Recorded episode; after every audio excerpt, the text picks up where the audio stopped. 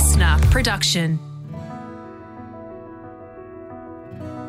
Hi, Sarah. I'm Sandra. I'm 55 years old.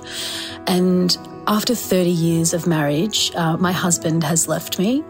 I'm devastated and, and I don't know how I'm actually going to move on from this. And quite frankly, it's torn my whole, my whole world apart.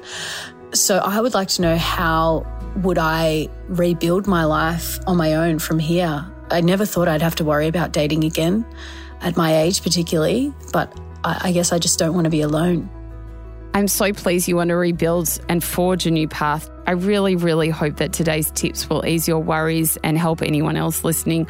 One thing I want to do is acknowledge that your question carries the weight of such a huge change, and it's a journey many of us have walked. So, Firstly, rediscovering life after divorce can be so wonderfully beautiful, but I acknowledge at the moment your world is shattered and it takes time to come back from that. So, the future you had envisioned decades ago has changed, and I'm sure both of you are feeling lost and also uncertain right now. The first step I think you should take is to connect with a relationship counsellor where you can find a space to heal, reflect, be heard, and come to terms with the end of your marriage. Self reflection should become a daily practice as well. Understand that your worth isn't defined by your relationship status. You are complete and a valuable individual, and you deserve happiness as much as anyone else. What I suggest is to rekindle connections with old friends. Their support and camaraderie are a reminder that you are not alone on this journey and that you have a network of so much love and support, some of which have likely parted from their long term partners along the way as well. You could revisit hobbies that you had set aside during your marriage because they could become a refuge, whether it's things like photography or hiking or playing music or even drama.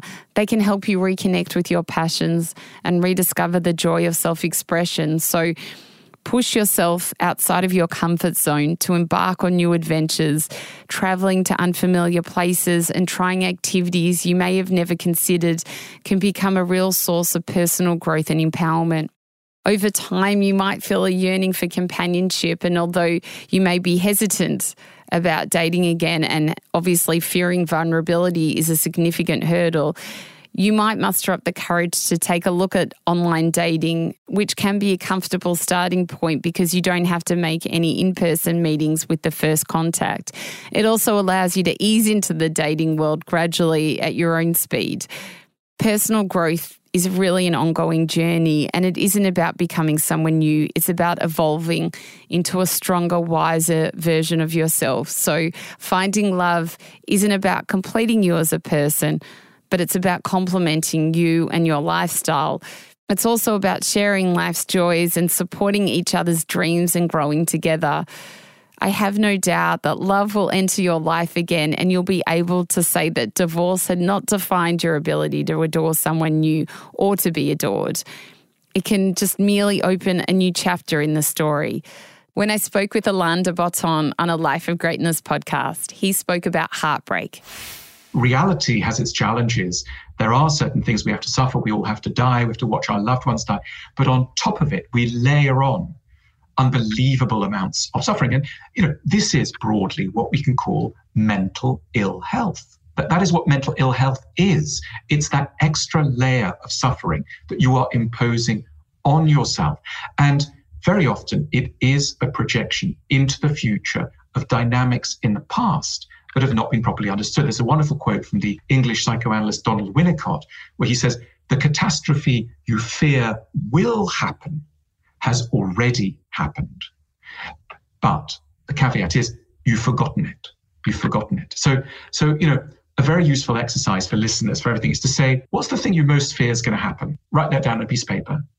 Shut your eyes and then think, okay, what is it in my past that in some ways connects up with that fear? If I were to think, not that this is a fear of the future, but this is actually something from the past, and it's a rather dazzling exercise because it really does pick up that the thing that we apprehend in the future is a past event.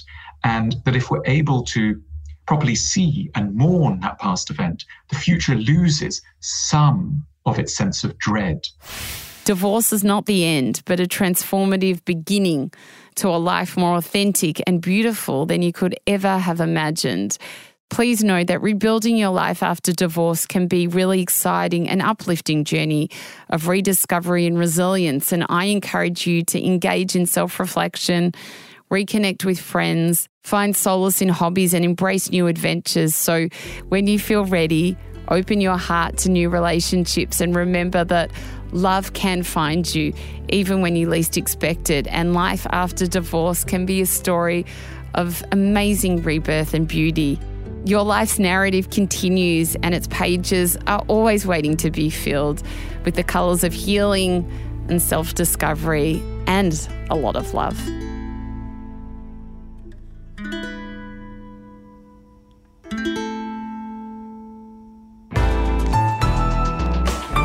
Listener